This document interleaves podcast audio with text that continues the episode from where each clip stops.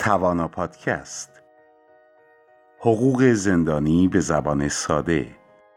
نوشته مهناز پراکند وکیل دادگستری.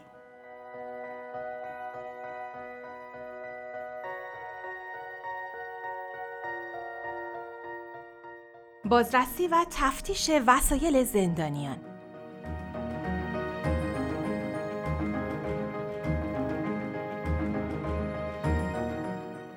آیا مأموران زندان حق بازرسی از آسایشگاه و تفتیش وسایل زندانیان رو دارن؟ بله، این امر در آینامه اجرایی سازمان زندانها پیش بینی شده. طبق ماده 75 آینامه اجرایی سازمان زندانها و اقدامات تأمینی و تربیتی کشور، مسئولان زندان می‌تونن حداقل ماهی یک بار آسایشگاه رو بازرسی کنن تا از عدم ورود وسایل ممنوعه به آسایشگاه مطمئن بشن. در مورد نحوه بازرسی وسایل زندانیان و اینکه آیا زندانیان در زمان بازرسی باید محل آسایشگاه رو ترک کنن یا نه، در آینامه اجرای سازمان زندانها ترتیبی معین نشده. اما با توجه به مقررات حاکم بر حقوق متهمان و محکومان، لازمه که بازرسی از وسایل زندانیان در حضور و با نظارت شخصی اونها و به نحوی صورت بگیره که موجب به هم ریختگی وضعیت آسایشگاه و آسیب به وسایل زندانیان نشه. همینطور عملیات بازرسی نباید جنبه اذیت و آزار محکومان رو داشته باشه و وجهی از شکنجه محسوب بشه.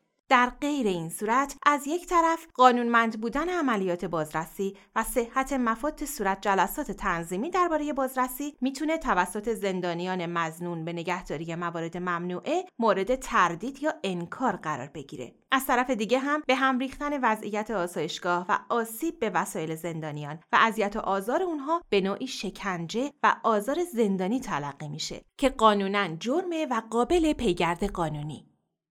همینطور بازرسی بندهای زندان در فصل زمستان نباید طوری باشه که زندانیان ساعتها در سرمای زمستان زیر برف و باد و سرما در هواخوری مستقر بشن یا در گرمای تابستان زیر نور شدید آفتاب بمونن و از رفتن به دستشویی داخل بند محروم بشن.